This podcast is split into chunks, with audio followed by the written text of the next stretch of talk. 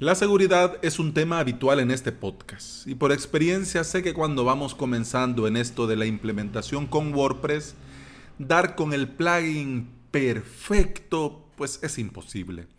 De hecho, este plugin solo es un apoyo, un apoyo a esta tarea de tener el WordPress seguro. En este episodio quiero hablarte de cómo tener tu WordPress seguro desde un principio. Y bienvenida y bienvenido a Implementador WordPress, el podcast en el que aprendemos a crear y administrar nuestros sitios web.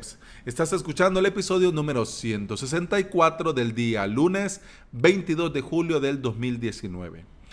Hoy en avalos.sv, la sexta clase del curso Ples Onyx para principiantes. En esta clase vamos a hablar de bases de datos.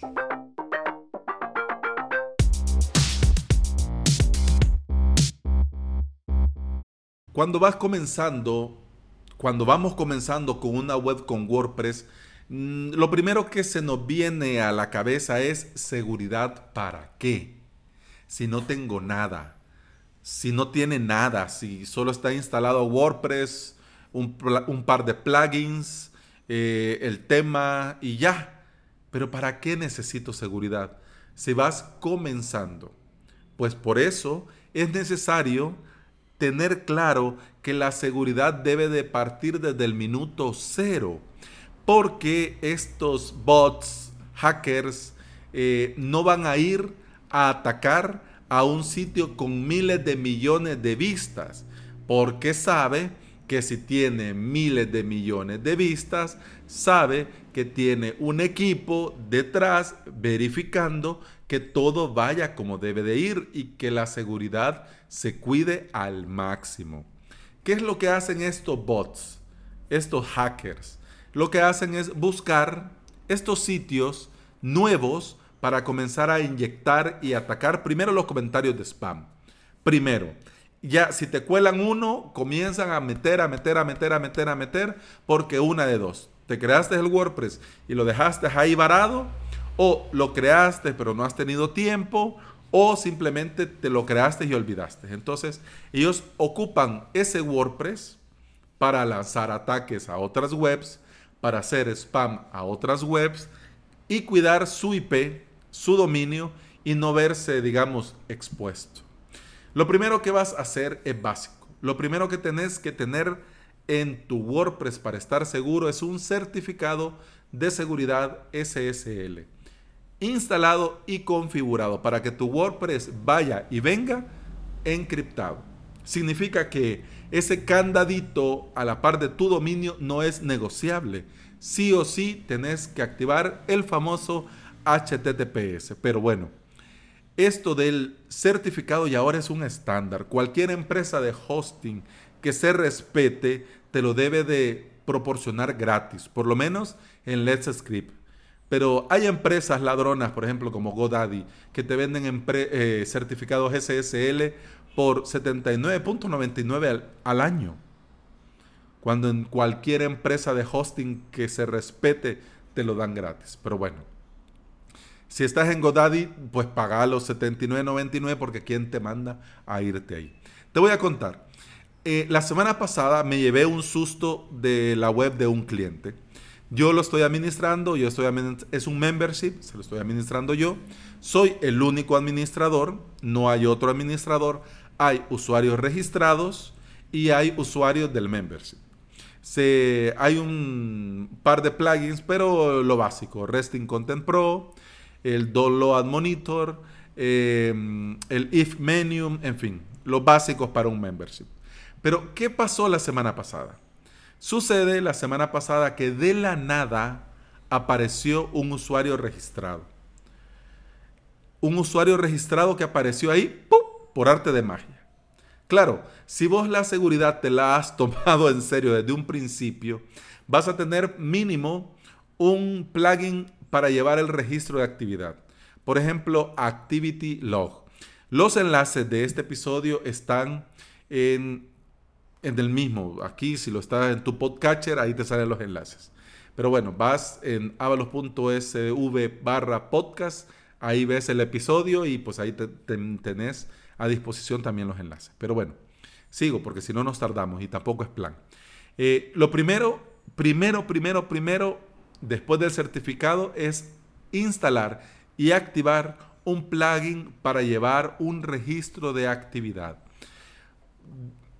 No es por desconfianza, es por seguridad. Porque, por ejemplo, si hay más de un administrador, ahí aparecería quién hizo qué y quién hizo cuál. Así más o menos para que te hagas la idea, como las páginas de Facebook.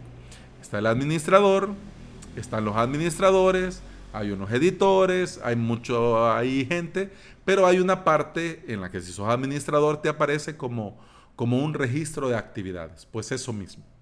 Lo podés y lo debes instalar en tu WordPress desde el minuto cero. Y claro, no solo tenerlo instalado, sino que ir pasando por ahí, ir pasando por ahí y verificar que todo esté bien y que no haya nada raro. ¿Qué fue lo que pasó? Que en mi vista semanal del registro de actividad, pues vi eso raro. Vi eso raro, ese usuario, porque si se registra manualmente, lo tendría que haber hecho yo y yo no lo hice como administrador. Entonces, pueden crearse usuarios con el Restring Content Pro cuando te vas a suscribir al sitio, pero, por ejemplo, no terminas el proceso de pago. Entonces, el usuario se crea, pero queda como pendiente dentro de WordPress. Pero ese usuario no estaba pendiente. Así que bueno, lo primero fue revisar el plugin de seguridad.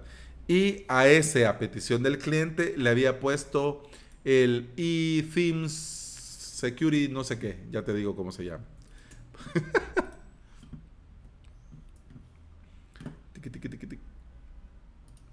Espérame que lo estoy viendo que tanto, tanto que, que, se lo cambié, pero en el momento. Y Themes Security. Bueno, que hasta tienen una versión de pago súper cara. Pero el cliente le habían dicho que se iba bien, que ese tenía un montón de opciones buenas, que ese era el recomendable, bueno, en fin, etcétera, etcétera, etcétera. Claro, también él iba viendo la opción que a la hora de que el membership crezca, pues igual pasar a la versión de pago usando el mismo plugin. Pero bueno, se la colaron. Porque del lado del servidor, esa web la tengo en mi Ples Onyx, del lado del servidor no se registró actividad, del lado del servidor no se registraron accesos a la base de datos, ni a esa suscripción, nada. Entonces, del lado del servidor, no, no entraron. Entonces, ¿por dónde entraron? Bueno, como decía Pancho, Francisco Céspedes, pues todo es un misterio. Lo que sí es que solamente aparecía, hey, aquí se creó algo y ya. Pero bueno, lo primero que hice fue quitar ese plugin de seguridad. Yo le había recomendado desde un principio dos plugins, el Word Fence y el All-in-One WP Security and Firewall. Estos plugins te los mencioné en el episodio del viernes, en el episodio 163. WordFence es, es es una institución de seguridad por sí. El plugin está muy bien, pero en realidad lo que hacen estos plugins es crear directivas de firewall. O sea, el que está molestando, pues lo bloquean y vos podés, si ya tenés registro, especificar los, las IPs, los dominios o los nombres de usuario que querés bloquear. Entonces así ya tenés el WordPress seguro de ese lado pero también para los más experimentados si vas comenzando. No es tu caso, pero es bueno que sepas, que lo conozcas. También existe el .htaccess. Es un archivo que lo vas a conocer por este tema de los enlaces permanentes dentro de WordPress, pero también ahí puedes proteger carpetas, archivos y bloquear el acceso a las mismas del lado del cliente, del navegador. Claro, del desde tu hosting, desde tu Plesonix, dentro del FTP, siempre vas a seguir teniendo acceso. Así que esa es otra opción. Pero digo, para los más experimentados.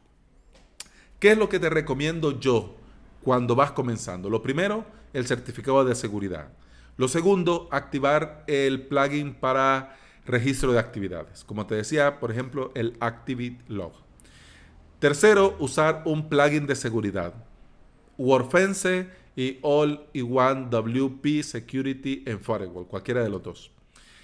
Cuarto sería usar un método de doble factor para acceder al usuario administrador. En el caso de WordFence ya lo incluye, entonces en el mismo plugin activas este segundo factor y sin ningún problema. En el caso de que uses un plugin de seguridad que no lo tenga, el que yo te recomiendo es uno que se llama Too Fast Lightning. Este te permite crear el doble factor usando Google Authenticator.